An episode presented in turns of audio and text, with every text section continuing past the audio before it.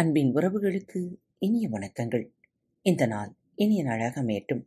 இன்று தங்களது பிறந்தநாள் மற்றும் திருமண நாள் விழாவை கொண்டாடும் அனைவருக்கும் மனம் நிறைந்த வாழ்த்துக்கள்.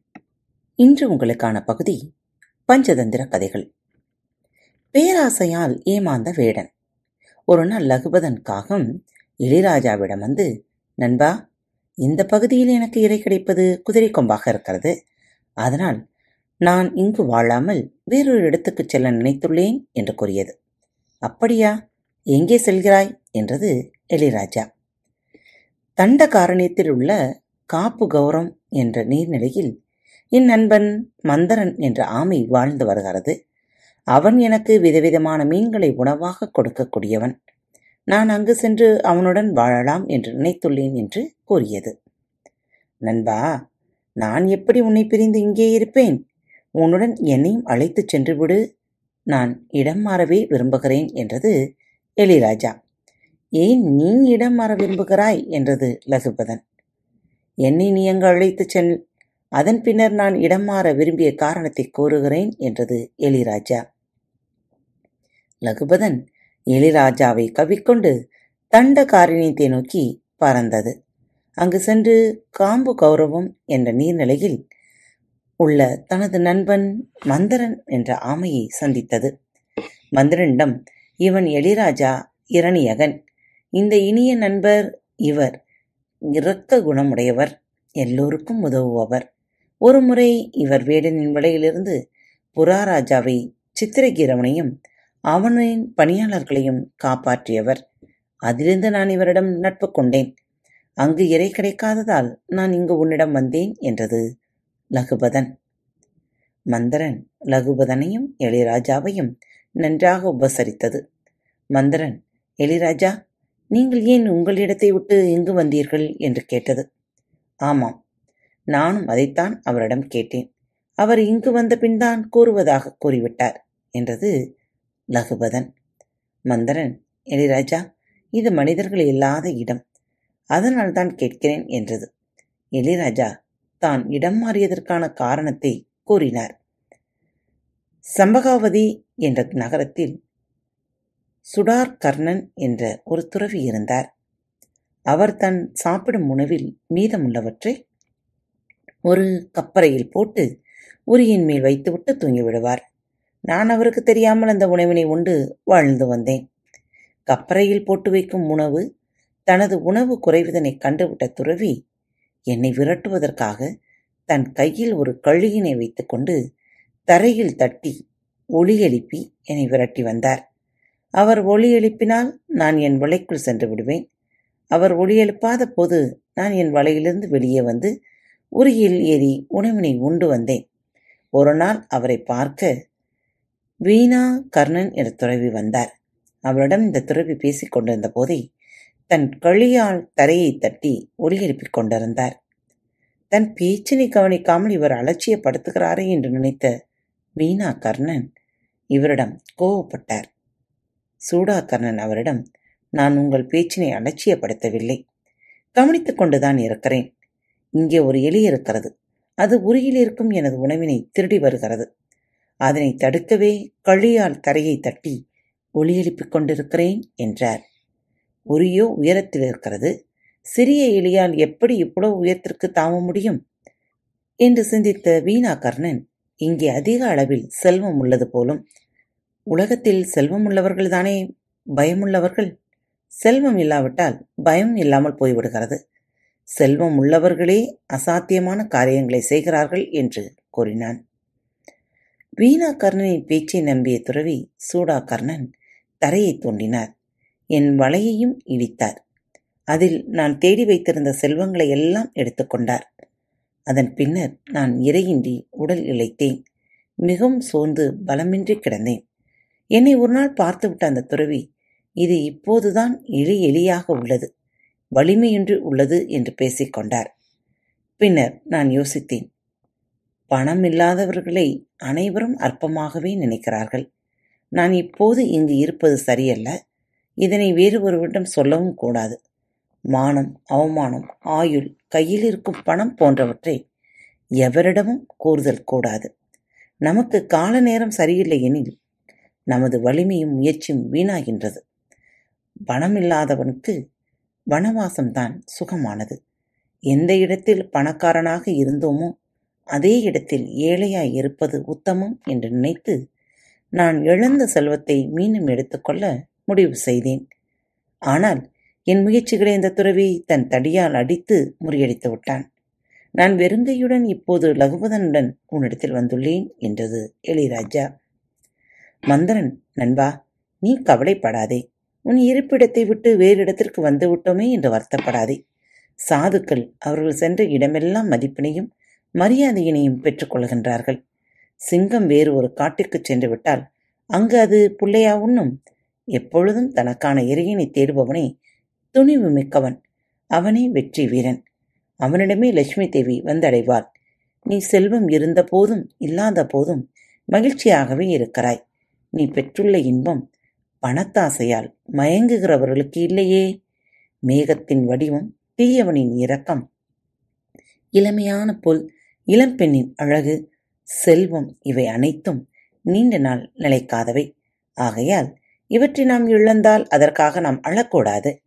ஒருவன் இறக்கிறான் என்றால் அவன் பிறப்பிற்கு முன்பே அவனுக்கு இவள்தான் தாய் என்று ஒருத்தி அமைத்து வைக்கிறான் இறைவன்.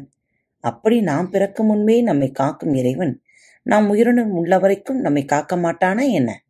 இனி நீ என்னுடனே இருக்கலாம் என்று எளிராஜாவுக்கு ஆறுதல் கூறியது. லகுபதன் மந்திரா என் இனிய நண்பனே நீ மிகவும் மேன்மையானவன் நல்ல குணம் படைத்தவன். சாதுக்களுக்கு வந்த ஆபத்தை சக சாதுக்களே நீக்குவார்கள் என்பதனை அறிந்துதான் நாங்கள் உங்களிடம் வந்தோம்.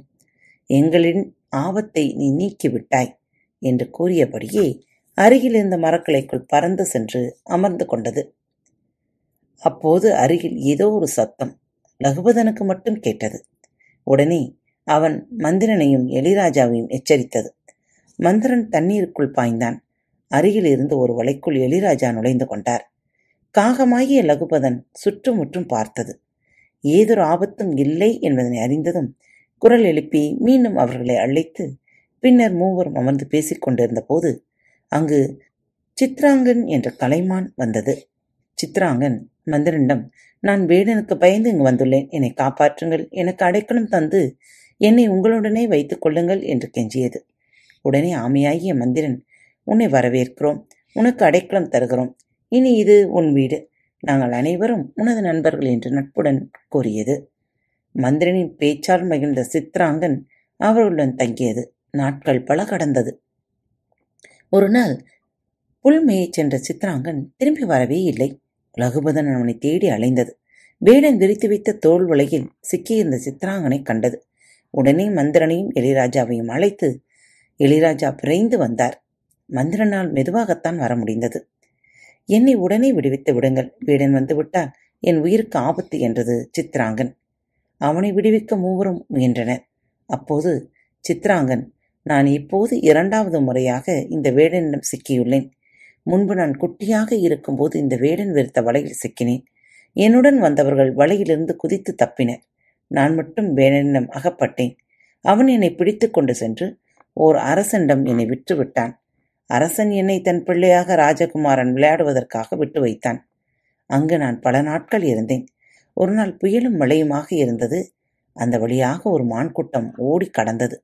அந்த கூட்டத்தினை பார்த்த நான் இவர்களோடு இணைந்து நானும் ஓடுவேனா? என்று எனக்குள்ளே சற்று சத்தமாக பேசிக்கொண்டேன். என் பேச்சு ராஜகுமாரனுக்கு கேட்டுவிட்டது. அவன் சுற்றுமுற்றும் பார்த்துவிட்டு மான் தான் பேசியதா? என்று வியந்து மயங்கி விட்டான் அரண்மனை வைத்தியர்கள் அவனை குணப்படுத்தி விட்டனர் மறுநாள் அவன் நடந்தவற்றை கூறினான். எல்லா மிருகங்களும் பேசுகின்றன. அவை நமக்கு முன்னே பேசுவதில்லை. நீ இருப்பது தெரியாமல் அந்த மான் பேசிவிட்டது. நீ கவலைப்படாதே என்று அவனுக்கு ஆறுதல் கூறினர். பின்னர் ராஜகுமாரன் என்னை விடுவித்தான். நான் காட்டிற்குள் வந்து விட்டேன். உங்களிடம் வந்து அடைக்கலமானேன் ஆனால் விதிவசத்தால் மீண்டும் நான் அதே வேண்டிடம் அகப்பட்டு விட்டேன். என்னை எப்படியாவது காப்பாற்றுங்கள் என்று அழுதது. ஆனால் அவர்கள் சித்திராங்கனை காப்பாற்றுவதற்குள் வேடன் அங்கு வந்து விட்டான். எலிராஜா தோல்வலையை மிக விரைவாக கடித்து அறுத்தது. சித்ராங்கன் துள்ளி ஓடினான். எலி வளைக்குள் சென்று பதுங்கியது. காகம் பறந்து சென்று ஒரு மல மரக்கிளையில் அமர்ந்து கொண்டது. மந்திரனால் மெதுவாக ஓடத்தான் முடிந்தது. மான் தப்பிவிட்டதே என்று வருந்திய வேடன் மெதுவாக ஓடிக்கொண்டிருக்கும் மந்திரனை பார்த்தான். பெரிய வேட்டை கை நழுவிய போது இந்த சிறிய வேட்டையாவது கைக்கு கிடைத்ததே என்று நினைத்து மந்திரனை பிடித்து ஒரு வலைக்குள் சுற்றி தன்னுடன் கொண்டு சென்று விட்டான்.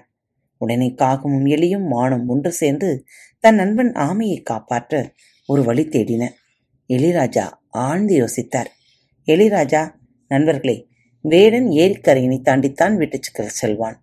அந்த ஏரிக்கரையில் மான் இறந்தவன் போல நடித்து தரையில் படுத்து கிடக்க வேண்டும். காகம் அதன் உடம்பில் அமர்ந்து கொத்துவது போல நடிக்க வேண்டும். அதனை பார்த்த வேடன் ஆமையை தரையில் வைத்துவிட்டு இறந்ததாக நடிக்கும் மானை எடுக்கச் செல்வான். அதற்குள் நான் ஆமையை சுற்றியுள்ள வலை பறித்து விடுவேன். ஆமை ஏரிக்கரைக்குள் பாய்ந்து தப்பிவிட வேண்டும். காகம் பறந்து விட வேண்டும். மான் துள்ளி எழுந்து ஓடிவிட வேண்டும். நான் ஒரு வலைக்குள் புகுந்து கொள்வேன் என்று தன் திட்டத்தினை விரிவாக கூறியது. இளையராஜா கூறிய திட்டத்தினை மிக சரியாக செயல்படுத்தின. வேடன் ஏரிக்கரையில் இறந்திருக்கும் மானுக்கு ஆசைப்பட்டு தன் கையுள்ள ஆமையை தரையில் வைத்தான். அதனால் அந்த வேடமிருந்து ஆமை மான் காகம் எலி ஆகிய நான்கும் தப்பியது. கைக்கு கிடைத்தது வாய்க்கு கிடைக்கவில்லையே என்று துக்கப்பட்ட வேடன். கைக்கு வராத லாபத்தை நினைத்து கையில் உள்ள லாபத்தை இழந்து விட்டனே. யார் அதிகமாக ஆசைப்படுகிறார்களோ அவர்கள் அதிகமாக நஷ்டப்படுகிறார்கள். தனக்கு கிடைப்பதனை விரும்பி ஏற்றுக்கொள்பவனும் அளவோடு ஆசைப்படுபவனும் ஒருபோதும் நஷ்டமடைவதில்லை என்பதனை தனக்குள் நினைத்து கொண்டு வெறுங்கையுடன் வீடு திரும்பினான் வேடன். லகுபதனும் மந்திரனும் சித்ராங்கனும் ரணியகனும் ஒருவருக்கொருவர் உதவி புரிந்து கொண்டு நல்ல நண்பர்களாக ஒற்றுமையுடன் நீண்ட நாட்கள் வாழ்ந்து வந்தார்கள். கற்றுக்கொண்டிருங்கள் மீண்டும் மற்றொரு தலைப்பில் உங்கள் அனைவரையும் சந்திக்கும் வரை உங்களிடமிருந்து விடைபெற்றுக் கொள்வது உங்கள் அன்பு தோழி அன்பு நேயர்களில் பாரத் வலையொலி பக்கத்தை தேர்ந்தெடுத்து கேட்டுக்கொண்டிருக்கும் உங்கள் அனைவருக்கும் மனம் நிறைந்த வாழ்த்துக்கள். நன்றிகளும். பாரத் வலையொலி பக்கத்தின் நிகழ்ச்சிகள் உங்களுக்கு பிடித்திருந்தால் மறவாமல் லைக் ஷேர் மற்றும் சப்ஸ்கிரைப் செய்யுங்கள். நிகழ்ச்சிக்கான மதிப்பெண்களை ஸ்டார் உடவத்தில் மறவாமல் கொடுங்கள்.